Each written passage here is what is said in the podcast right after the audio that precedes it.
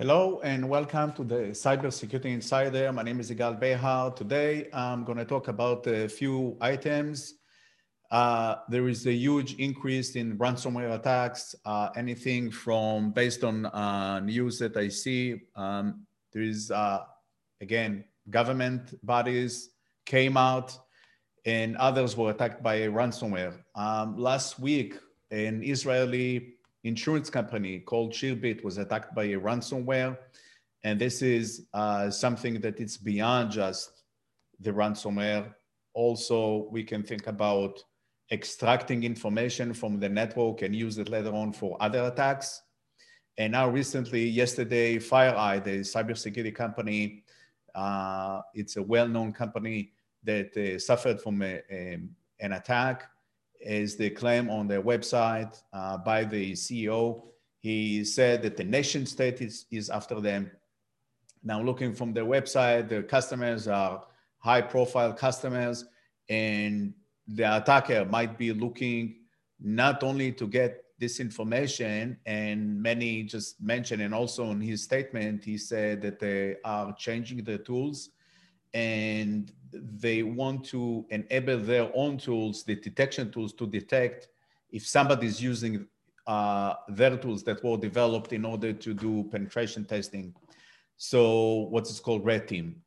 And with those tools, the adversaries that were able to get in will be able to use those tools and say, well, it's not us, it's FireEye that did those tests or those penetration activities. It's it's a it's a way how to distract a, eh, an investigation of a network breach. However, there's more information to it because now you're attacking the supply chain, and if you attack FireEye and we're able to get in, not only the tools are in danger, customer data is in danger, but not not only that, because those adversaries, adversaries might be looking not only for those pieces of information, but also what kind of intelligence they are collecting, what's their methods of in collecting intelligence, because they're using intelligence to make and inform decisions whether how to implement security controls or to monitor different activities by their customers.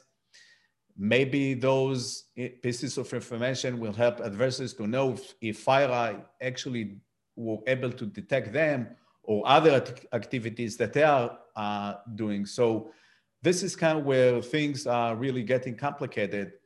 And this is when it comes to a supply chain, you don't want to attack directly the your target. You're going to go and attack another entity that have that has a connection to your primary target.